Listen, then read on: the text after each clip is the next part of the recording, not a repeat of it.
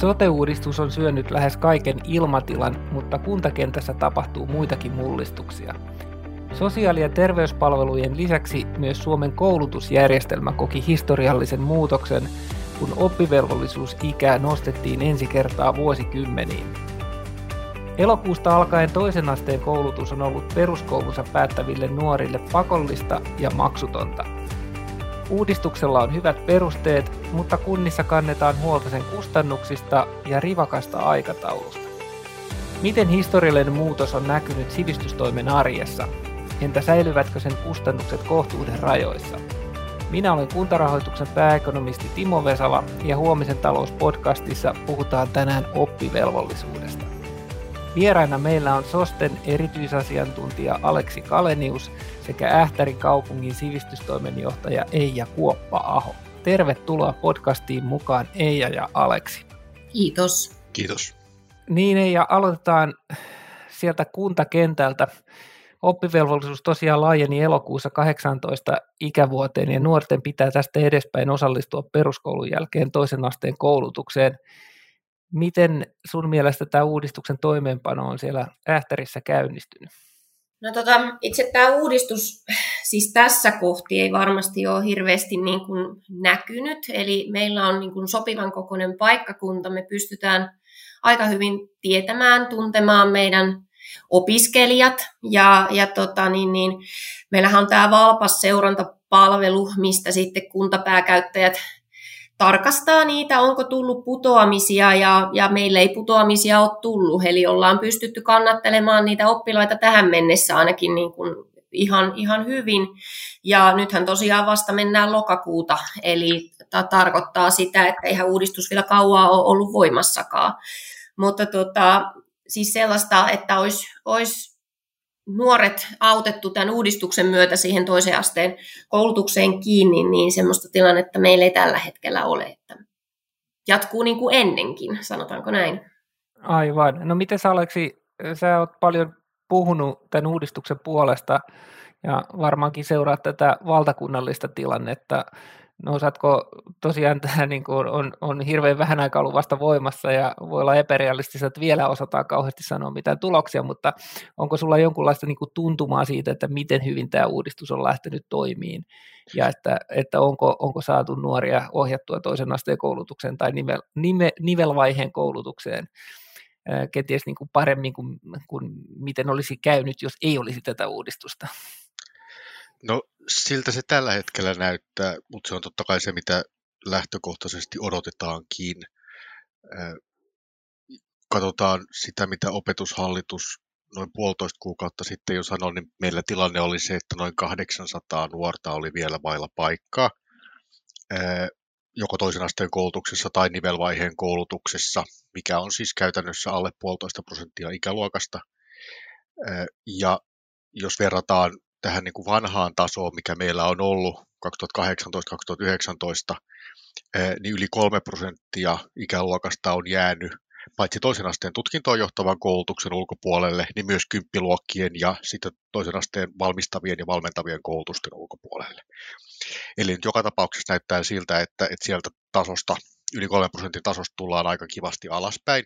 Tämä on totta kai se, mitä nyt lähtökohtaisesti odotetaankin, kun ikään kuin kaikki on pakko, ja sitten meillä on vielä tahot, joilla on velvollisuus yrittää hoitaa asia niin, että kaikilla on joku paikka, niin lähtökohtaisesti odottaisin, että paperilla vähintäänkin niin hyvin pieneksi jää se joukko, joka ei ikään kuin missään oppilaitoksessa ole. Sitten sen jälkeen totta kai myöhemmin aletaan nähdä nimenomaan se, että millä tavalla ne opinnot sitten etenee, kun ollaan siellä koulutuksessa.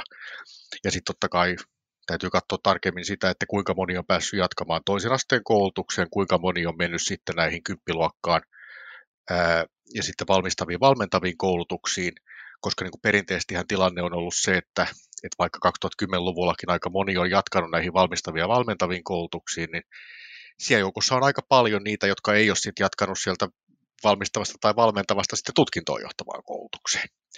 Ja tavallaan se tulee olemaan sitten toinen niin kuin tärkeä asia seurata. Mutta tällä hetkellä se nyt näyttää sen valossa, mitä tiedetään, niin varsin hyvältä. Joo, eli karkeasti ottaen pudokkaiden määrä ikään kuin puoliintunut, jos ymmärsin. Niin no siis tosiaan se on siis 1,5 kuukauden takainen tilanne, että niin. Tässä kohtaa, ja silloin se oli jo nopeasti tippumassa, että tässä kohtaa tilanteen pitäisi olla huomattavasti parempi, mutta opetushallitus ei ole sitten nyt tarkempia tietoja antanut ulospäin, mutta tosiaan kun tilanne on käytännössä se, että jokaisen ikään kuin pitäisi olla jossain, tai meillä on velvollisuus, ja toisaalta on sitten niin kuntien ja muiden tahojen velvollisuudet liittyen siihen, että kaikki saadaan johonkin. Niin tavallaan se, että meillä ikään kuin näkyisi ihmisiä, jotka ei edes paperilla ole missään, niin minusta olisi epätodennäköistä, että sen tyyppistä niin kuin isoa joukkoa ylipäätään tässä, kun aletaan tulla kohti vuodenvaihdetta, niin sellaista ei enää näkyisi missään. Joo, mennään sitten näihin oppivelvollisuuden laajentamisen tavoitteisiin, niin nämä keskeiset tavoitteet kai voidaan niin kuin jakaa karkeasti 3. Et ensinnäkin on tietysti tavoitteena nostaa koulutus- ja osaamistasoa ja oikeastaan niin kuin kaikilla koulutusasteilla. Ja toiseksi sitten pyritään kaventamaan oppimiseroja, lisätään koulutuksellista tasa-arvoa ja yhdenvertaisuutta, ja sitten vielä 3. pyritään tukemaan lasten ja nuorten hyvinvointia. Miten hyvin, Aleksi, näet, että tämä uudistus palvelee näitä tavoitteita? Lähtökohtaisesti tämä on sen tyyppinen uudistus, joka minusta osuu varsin hyvin kaikkiin näihin tavoitteisiin.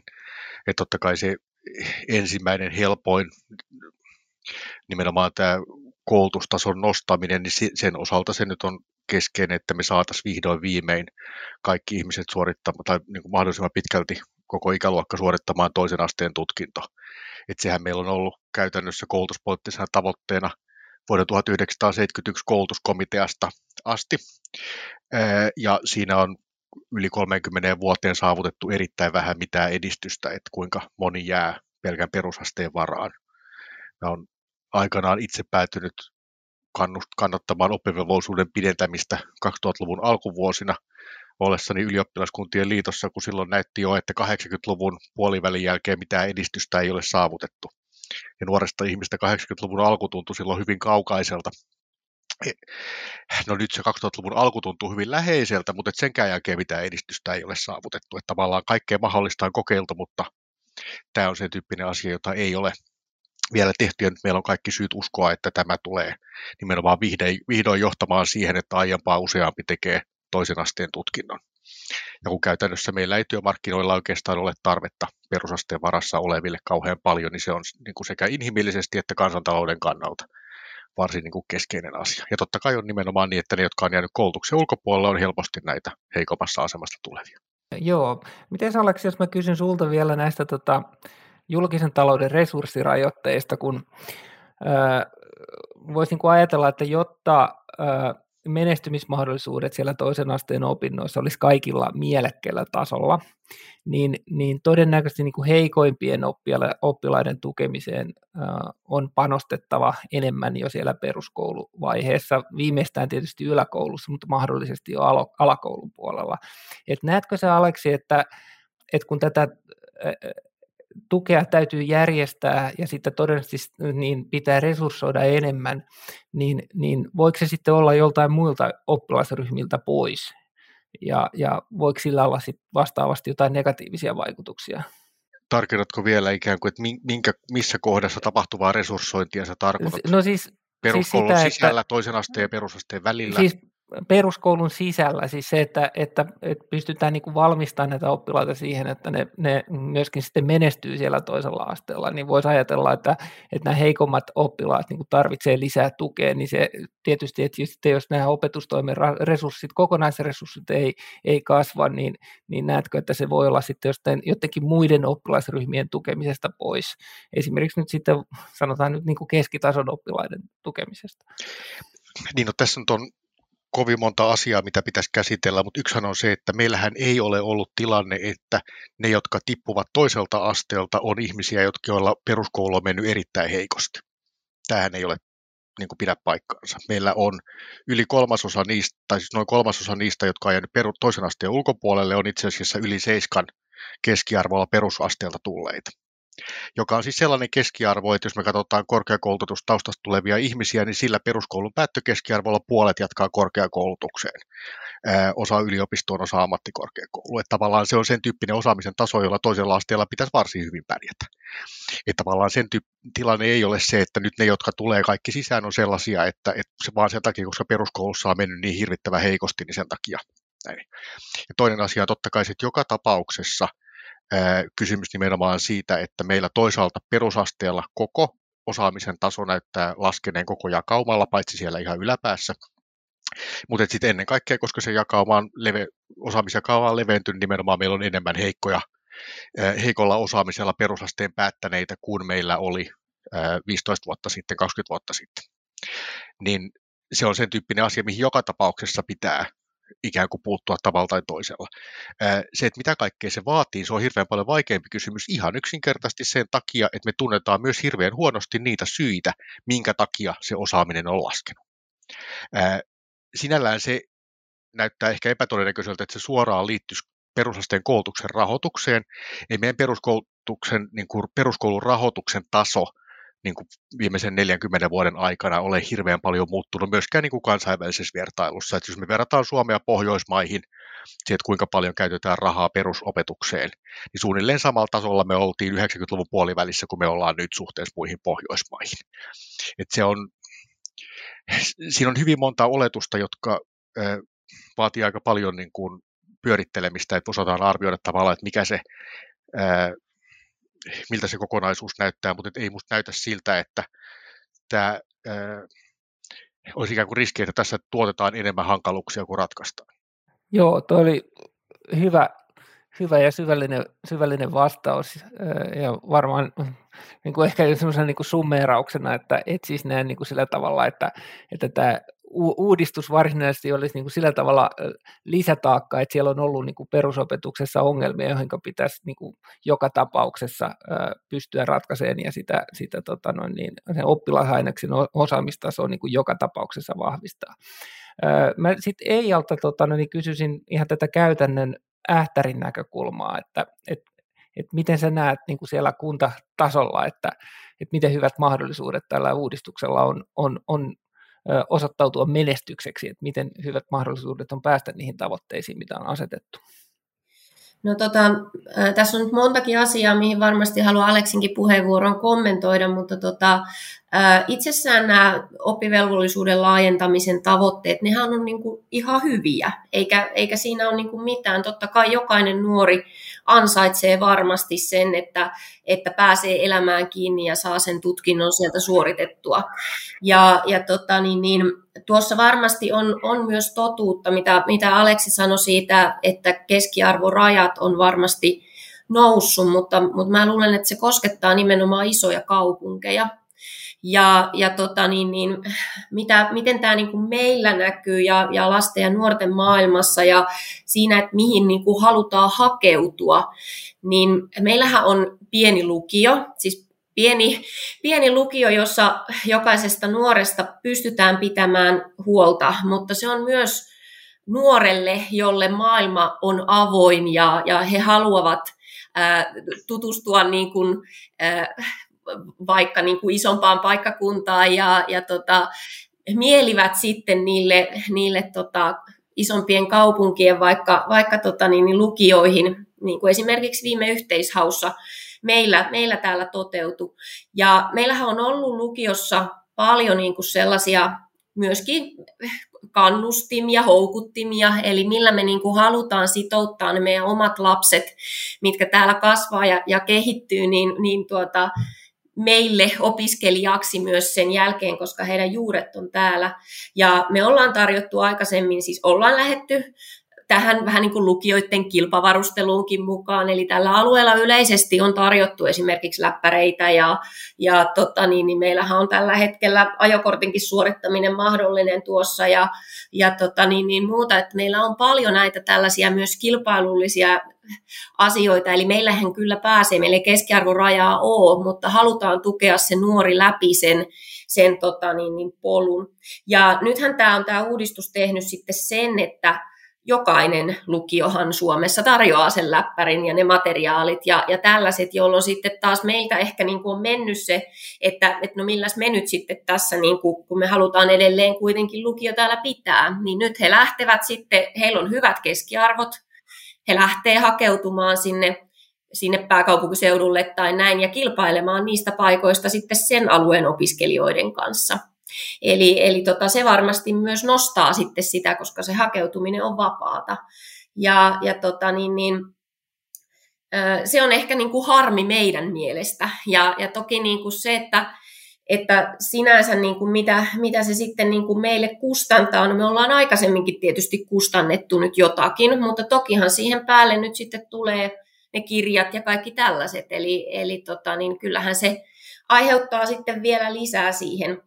Ja kyllähän kuntien budjetti on semmoinen, että jos jotakin tulee lisää johonkin, niin jostakin se on otettava pois. Että kyllähän meillä koko ajan sitä keskustelua siitä sitten käydään, että no mistäs me otetaan sitten pois, kun nämä pitäisi jotenkin tasapainossa pitää, eikä kustannusten saa hirveästi niin kuin noustakaan sieltä. Että onhan tämä vähän semmoinen kinkkinen tilanne, mutta itsessään tavoite on hyvä. Ihan pieni tarkennus, tosiaan viittasit näihin keskiarvorajoihin, niin mä en viitannut niinkään keskiarvorajoihin kuin siihen, että meillä on itse asiassa varsin hyvillä keskiarvoilla pudottu pois toiselta asteelta. Et kun usein sanotaan, että kun ei ole pärjännyt perusasteellakaan eikä oikein oppinut lukemaan eikä laskemaan, niin miten toisella asteellakaan pärjää, mutta sehän ei ole se tilanne, se ei ole se joukko, josta me oikeastaan puhutaan, kun me puhutaan ihmistä, jotka on jäänyt toisen asteen ulkopuolelle tai sitten ilman toisen asteen tutkintoa. Ja totta kai sitten niiden niin kuin heikolla pohjallakin olevien osalta, niin tilanne on vähän sama kuin aikuiskoulutuksessa. Et paitsi, että meillä on heikolla osaamisella perusasteen päättäneitä, niin meillähän on aikuisia, joilla perustaidot on erittäin heikkoja. Ja se on sen tyyppinen asia, johon me yritetään sitten jatkuvalla oppimisella aikuiskoulutuksella panostaa. Et ei me aikuiskoulutuksenkaan osalta todeta, että kauhean ikävää, että kävi näin, mutta me yritetään panostaa varhaiskasvatukseen, että sitten nuoremmilla menee sitten paremmin siinä vaiheessa, kun he ovat aikuisia. Vaan kyllä me yritetään sitten aikuisiinkin panostaa ja katsoa, että mitä voidaan tehdä nyt, kun aikaisemmin olisi voinut tehdä jotain paremmin. Ja tämä on totta kai pätee myös toisella asteella. Tekee Eija mieli sulta kysyä vielä sitä, että kun tämä oppivelvollisuuden laajentamisen se ikään kuin kolmas keskeinen tavoite oli se, että tukea lasten ja nuorten hyvinvointia. Ja nyt mä saan kytköksen tähän käynnissä olevaan sote-uudistukseen, että kun tässä sotessahan myös nuorten sosiaalipalvelut sitten siirtyy sinne hyvinvointialueiden vastuulle, niin miten sä niin kun näet, että onko tässä niin kun potentiaalinen riski, että tavallaan niin kuin koulutoimen ja sosiaalitoimen välille voi syntyä jotain sellaista informaatiokatkosta tai railoa, joka kenties sitten niin kuin vaikeuttaa tätä lasten ja nuorten niin kuin hyvinvoinnin tukemista tai valmistamista siihen, että menestytään myöskin sitten siellä toisella asteella ja myöhemmin koulutuspolulla. Joo, siis kyllä mä näen siinä riskin ja ihan sillä, että lapset ja nuoret tarvitsee nimenomaan sitä lähipalvelua ja mä toivon, että tämä uudistus vastaa myös siihen ja niin kuin lähinnä mitä ehkä omalla sektorilla niin kuin näin, niin on tämä kuraattoripalvelut, mitkä on niin kuin kouluilla tapahtuvaa hyvinkin läheisissä tekemisissä niin kuin koulun arjen kanssa, ja sitähän ei voi oikeastaan mitenkään muuten tehdä kuin siinä lähellä. Meillähän on tällä hetkellä se tilanne tosiaan, Ähtärissähän on niin kuin tehty tämä sosiaali- ja terveyspalveluiden ulkoistus, eli Pihlajalinnahan toimii meillä, mutta meillä on hyvin välittömät niin kuin yhteydet. Me soitellaan sosiaalipuolen kanssa, he toimii täällä meidän niin kuin käytännön arjessa, ja oikeastaan se on vaan tiivistynyt se yhteistyö. Eli en mä tiedä, onko tämä taas niin kuin siitä johtuvaa, että me ollaan semmoinen pienempi kaupunki, niin me pystytään täällä ne nuoret ottamaan kiinni niin kuin hyvinkin varhaisessa vaiheessa. Ja kyllä mä niin kuin sanoisin, että aika moni niistä sitten toisella asteella ilmenevistä haasteista, niin kyllä on näkyvissä jo siellä perusasteella, että saattaa tulla jotakin, ja se varhainen puuttuminen ja mahdollisimman aikaiset ne tukitoimet on niin kuin ihan ensiarvoisen tärkeitä, ja että ne ongelmat ja haasteet, mitä sillä nuorella on, niin ratkaistaan niin kuin sillä hetkellä, kun ne tulee, ja se panostus myös siihen perusopetukseen, niin se varmasti auttaa, koska siinähän on myös se murrosikä, mikä puskee sitten päälle ja varmasti vaikuttaa siihen asiaan. Että mä toivon, että tämä hyvinvointialueuudistus, sote-uudistus, niin se myös ottaa huomioon sitten nämä asiat. Eli kyllä se lähipalveluna edelleen tarvitaan. Tämä oli musta hyvin tärkeä nimenomaan tämä huomio siitä, että kuraattori ja muut palvelut nimenomaan pitää olla lähipalveluja, niin ne pitää ikään kuin integroitua siihen koulun arkeen. Sitten toinen kysymys on totta kai se, että miten ne hallinnollisesti sijoittuvat.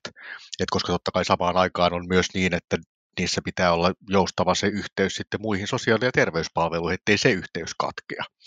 Ja sen takia mä olen optimistinen nyt tämän syntyvän rakenteen kanssa, jossa tilanne on käytännössä se, että palvelu on koulussa, mutta organisatorisesti ollaan sitten kiinni siinä sote-puolen kanssa, jolloin ikään kuin se yhteys ei pääsisi katkeamaan.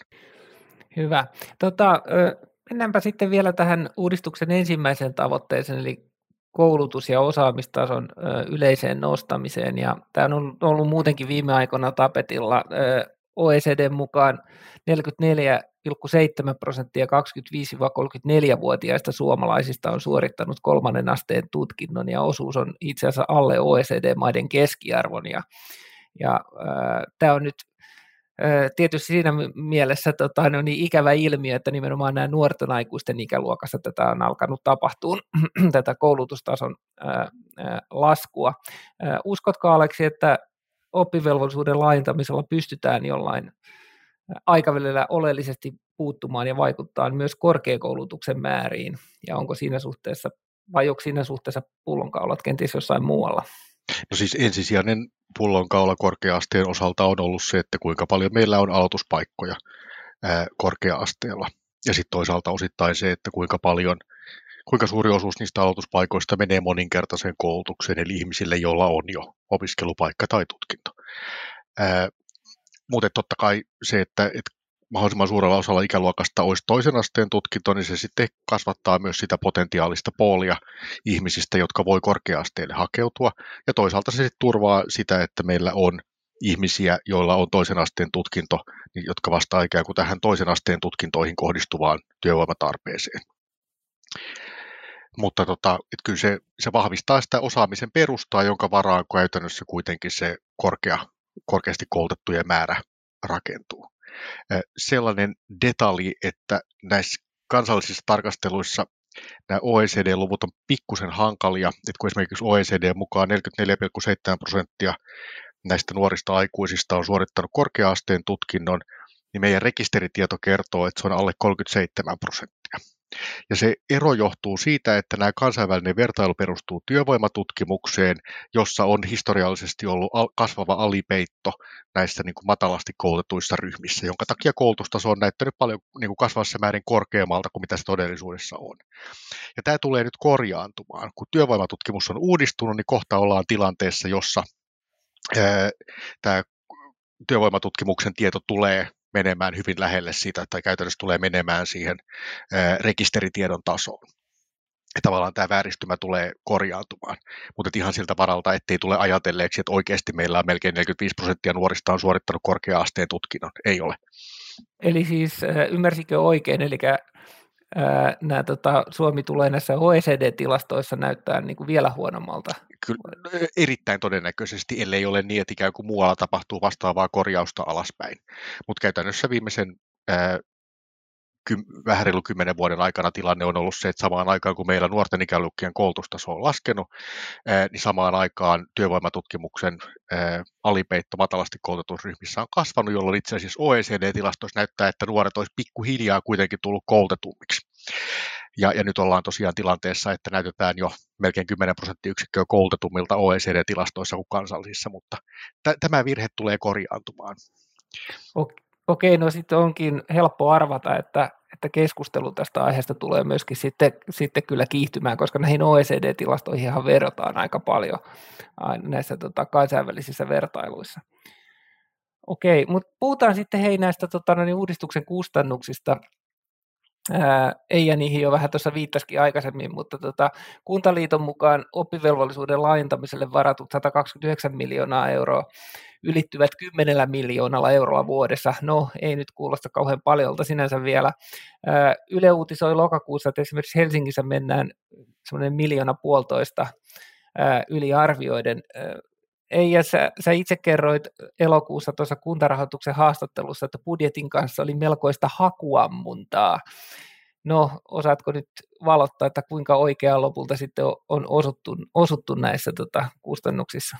No joo, toki niin kuin aikaisemminkin tuossa sanoin, niin me ollaan eletty tätä uudistuksen aikaa nyt aika vähän aikaa vielä. Siis toki se osattiin arvata ihan oikein, että materiaaleihin pitää varata ja sitten nämä, niin nehän nyt meni tai on mennyt niin kuin on suunniteltukin. Eli meillähän ei tule tässä niin kuin ihan hirveätä yllätystä, mutta sitten tietysti se, että korvataanko ne kaikki vai ei, niin tätä nyt mielenkiinnolla sitten on tässä eilisenkin päivän ja tänä aamunakin vielä lueskelin tuosta, että mitä sitten niin kuin saadaan sitä rahoitusta aina sitten per oppilas. Ja lähinnähän mua niin kuin mietityttää tässä nyt sitten se, että kun tätä aletaan seuraamaan ja ammatilliselta puolelta ja lukiokoulutuksesta, että kun nyt päästään syksystä sinne kevääseen, että kuinka moni sieltä putoaa ja miten paljon me tarvitaan niitä opinto-ohjauksen resursseja sitten vielä niin kuin kasvattaa siihen. Eli nyt me ollaan pärjätty sillä, mikä meillä on tällä hetkellä, koska nyt on oppilaat niin kuin aikaisempinakin vuosina meillä, niin nehän on hakeutuneet toiselle asteelle opiskelemaan. Kaikki ovat saaneet opiskelupaikan. Ja tilanne on sillä lailla hyvä, mutta että sitten niitä, jotka keskeyttää sen opinnon ja jotka tulevat tarvitsemaan sitten sitä opinto-ohjausta siinä, niin se niin kuin mietityttää, että no onko niitä nyt sitten lopulta oikein paljon. Eli uudistushan astuu voimaan vuosittain, siis niin kuin vaiheittain, eli ensi vuonnahan silloin sitten 2 ikäryhmää toisen asteen koulutuksesta mukana, niin totta kai se niin kuin ei ole vieläkään tietoa, että moniko mahdollisesti, ja meillä on nyt siellä sitten tehty tällaista varasuunnitelmaa vähän sen, että pystytään tarvittaessa opinto-ohjauksen resurssia sitten niin kuin lisäämään, eli meillä on olemassa opettajia, jotka pystyy ottamaan tunteja, mutta rahoituksellisesti on vähän vaikeaa arvioida, että paljonko se tuntimäärä sitten niin kuin on oikeasti. Ja sitten mietittiin kyllä sitä seurantajärjestelmääkin, että kun se on moniportainen ja niitä pitää kunnan pääkäyttäjän siellä sitten niin kuin katsella, että kuka sieltä on tippunut ja mihin on tippunut, että tuleeko ne sen seulan kautta. Että meillä on ollut tapana täällä soitella hyvin aktiivisesti sitä, että no täällä on nyt tällainen tilanne, pystytäänkö reagoimaan, tai sitten niin, että no joo, tämä on sosiaalipalveluiden piirissä, tarvitaanko niin kuin vielä lastensuojelua tähän mukaan tai jotakin muuta tällaista. Eli meillä se tukiverkko on niin kuin olemassa, mutta että nyt se pitää mennä niiden järjestelmien kautta, että mikä on sitten se riittävä, niin en mä osaa sille seuraavallekaan vuodelle sitä tarkasti niin kuin varata, koska mä en tiedä, ja mä en oikein usko, että kukaan muukaan hirveästi tietää. Ja meillä tämä varmaan tämän kunnan koon myötä niin on suhteellisen hallittavissa, vaikka se lisäkustannuksia tuokin, mutta kyllä mietin oikeasti isoja kaupunkeja, että miten he pystyvät sen tekemään. Joo, eli epävarmuus jonkin aikaa ainakin vielä jatkuu. Mites Aleksi, miten sä tarkastelet uudistuksen kustannuksia ja potentiaalisia hyötyjä kokonaisuutena? No jos kokonaisuutena katsotaan, niin ehkä tämän niin kuin toisen asteen koulutuksen osaltahan olennaista on tavallaan se, että ne suuret kustannukset oikeastaan niin kuin kaikessa koulutuksessa on itse asiassa vaihtoehtoiskustannuksia ja tavallaan mitä maksaa se, että ihmiset on opiskelemassa eikä ne ole töissä. Sitä laskee jonkun verran se, että tosiaan näitä perusasteen päättäneitä, joilla ei ole toisen asteen tutkintoa, niin työmarkkina ei kiusaksi saakka vedä, joten tavallaan se vaihtoehtoinen työllisyysaste on aika alhainen. Ja toisaalta sitten maksaa koulutuspaikat. Ja nimenomaan nythän meillä tilanne on ollut se, että me on 90-luvulta saakka yritetty saada perusasteen jälkeen ihmiset jatkamaan toiselle asteelle sillä, että me on lisätty erityisesti toisen asteen ammatillisen koulutuksen aloituspaikkoja, niin että käytännössä se koulutustarjonta on tälläkin hetkellä useamman 100 miljoonan edestä laajempaa kuin se oli vielä esimerkiksi 2000-luvun alkuvuosina. Ja tosiaan tällä ei ole ollut niin kuin mitään vaikutusta siihen, että kuinka moni sitten perusasteen jälkeen toiselle asteelle jatkaa suoraan.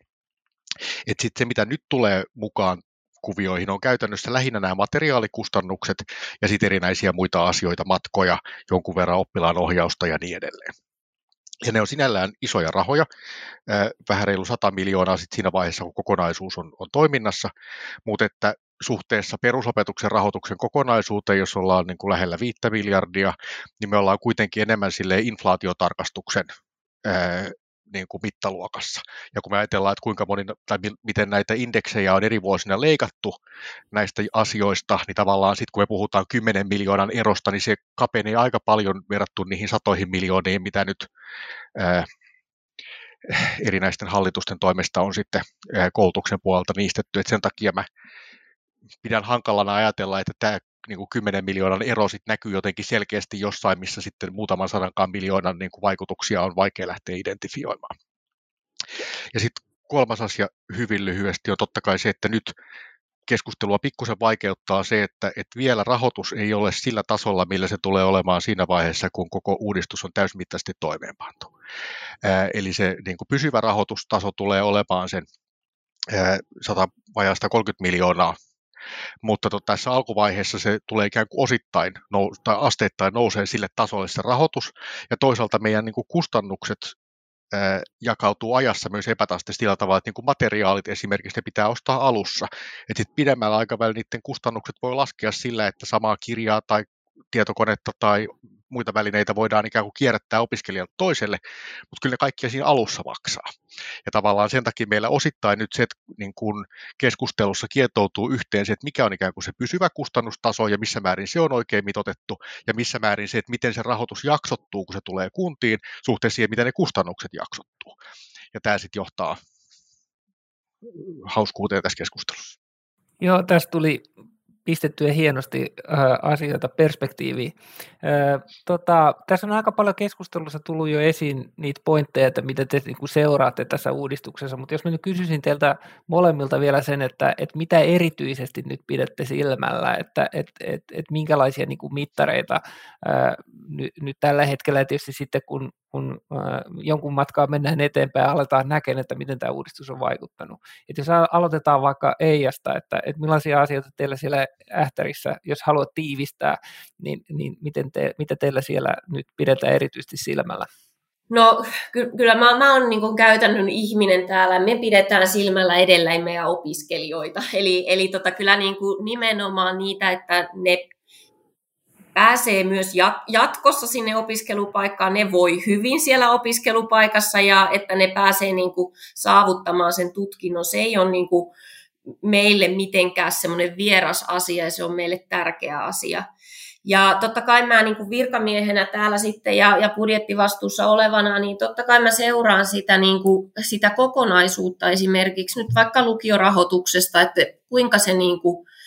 kuinka se kehittyy ja minkälaisia leikkauksia siihen perusrahoitukseen tulee ja sitten taas, että minkälaisia niin kuin lisäyksiä sinne tulee sitten taas toisaalta näiden uudistusten ansiosta, että minkälaisella niin kuin alustalla liikutaan, niin kyllä mä sitä kokonaisuutta ja yleensäkin siis koko koulutuskentän kehittymistä seuraan, että kyllähän koulutuspoliittinen selonteko myös antaa tiettyjä suuntaviivoja sitten sille, että miten koulutus ja yleensäkin toisen asteen koulutus tulee tulevaisuudessa niin kuin kehittymään, niin meille on rakentumassa tuossa uusi toisen asteen kampus, eli Sedu ammatillinen koulutus ja sitten Ähtärin lukio menee saman katon alle ja meillähän tarkoituksena siellä on myös niin kuin tehdä paljon yhteisiä opintoja, eli myös niin kuin rajapintoja madaltaa näiden kahden niin kuin järjestelmän välillä ja tehdä niin kuin sitä sellaista yhteisöllisyyttä sinne. Eli kysymyksessä on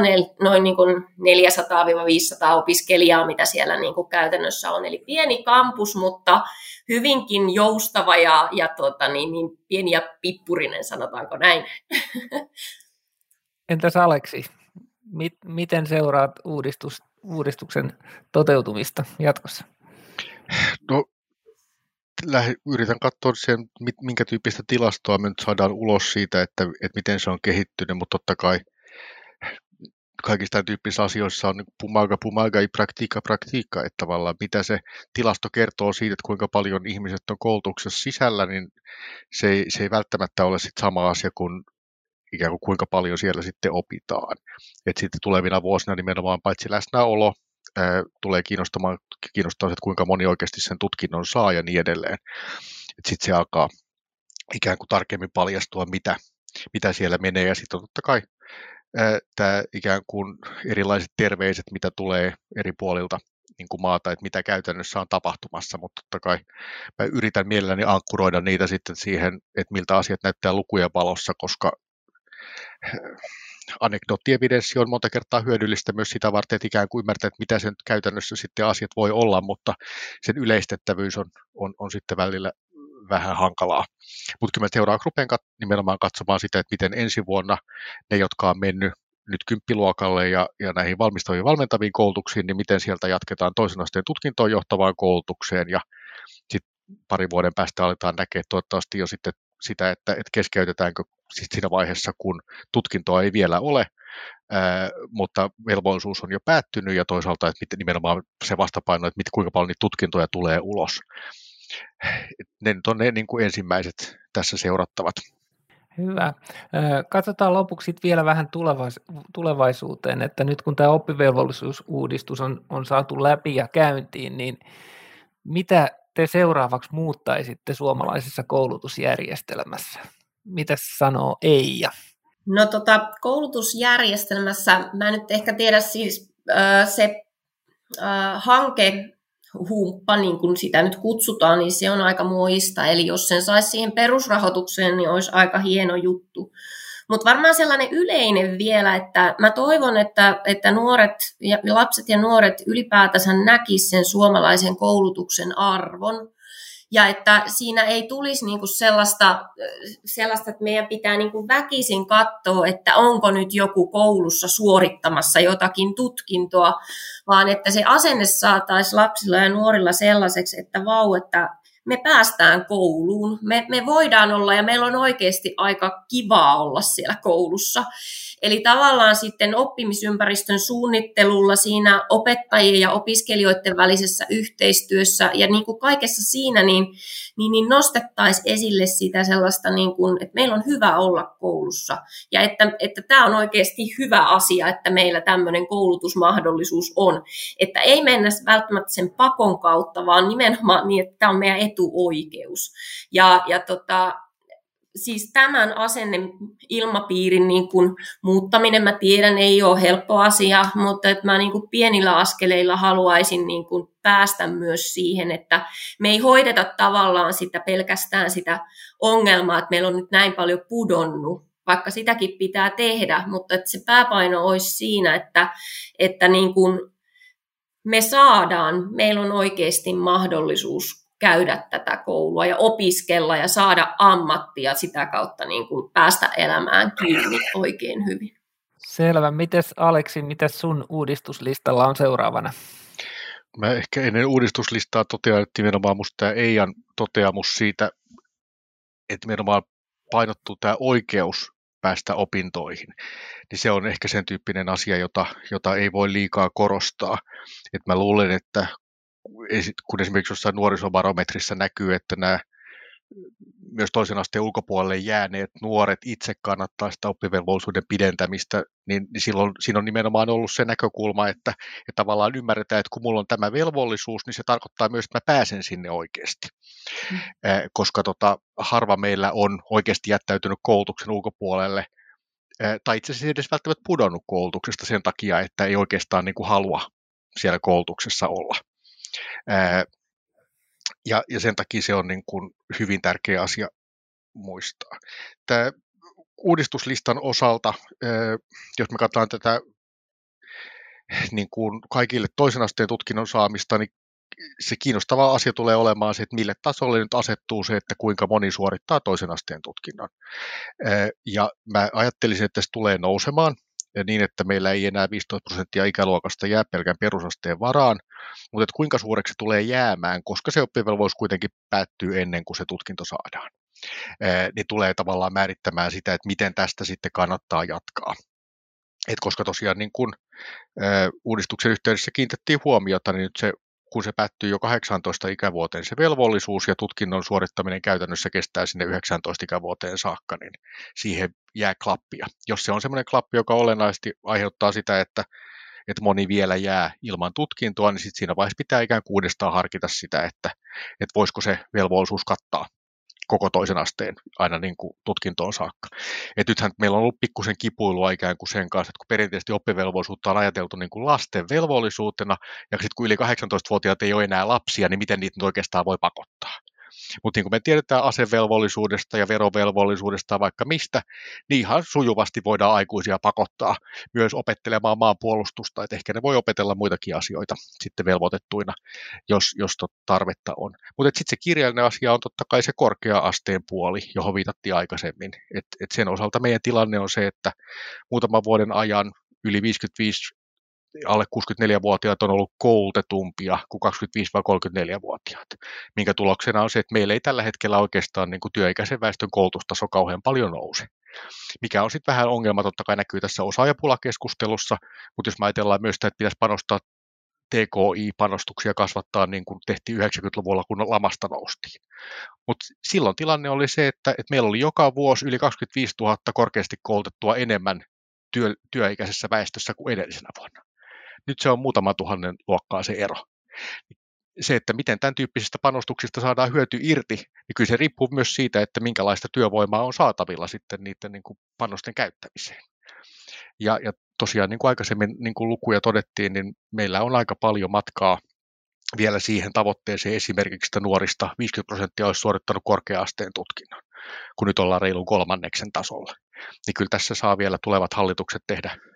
Nykyinen ja tulevat hallitukset saa tehdä ihan merkittäviä toimia, että koulutustaso saadaan oikeasti sen tyyppiseen nousuun, että meillä olisi työikäisen väestön tasolla mahdollisuus olla ikään kuin maailman mittakaavassa koulutettu kansakunta. 2040 mennessä erittäin epätodennäköisesti saavutettavissa oleva tavoite, mutta että sitten 2040-luvun kuluessa lähempänä vuotta 2050 ehkä saavutettavissa oleva, mutta vaatii varsin nopeita toimia, että siihenkään päästään. Että tämä on musta ehkä ensimmäinen. Joo, näihin terveisiin onkin hyvä lopettaa tämänpäiväinen podcast-keskustelu. Kiitos Eija ja Aleksi, kun pääsitte podcastiin mukaan. Kiitoksia. Kiitoksia. Syksyn aikana Huomisen talouspodcast ilmestyy vuoroviikoin joka toisen viikon tiistaina. Podcastia voit kuunnella Spotifyssa, Acastissa, SoundCloudissa sekä Googlen ja Applen omissa podcastit-sovelluksissa. Me palaamme taas parin viikon päästä linjoille. Suurista muutoksista puhutaan silloinkin, jakson aiheena nimittäin on maakuntavero. Tuleeko hyvinvointialueelle verotusoikeus ja onko sille todella tilausta? Laittakaa podcast seurantaan, niin kuulette uuden jakson heti ensimmäisten joukossa. Kiitos ja kuulemiin!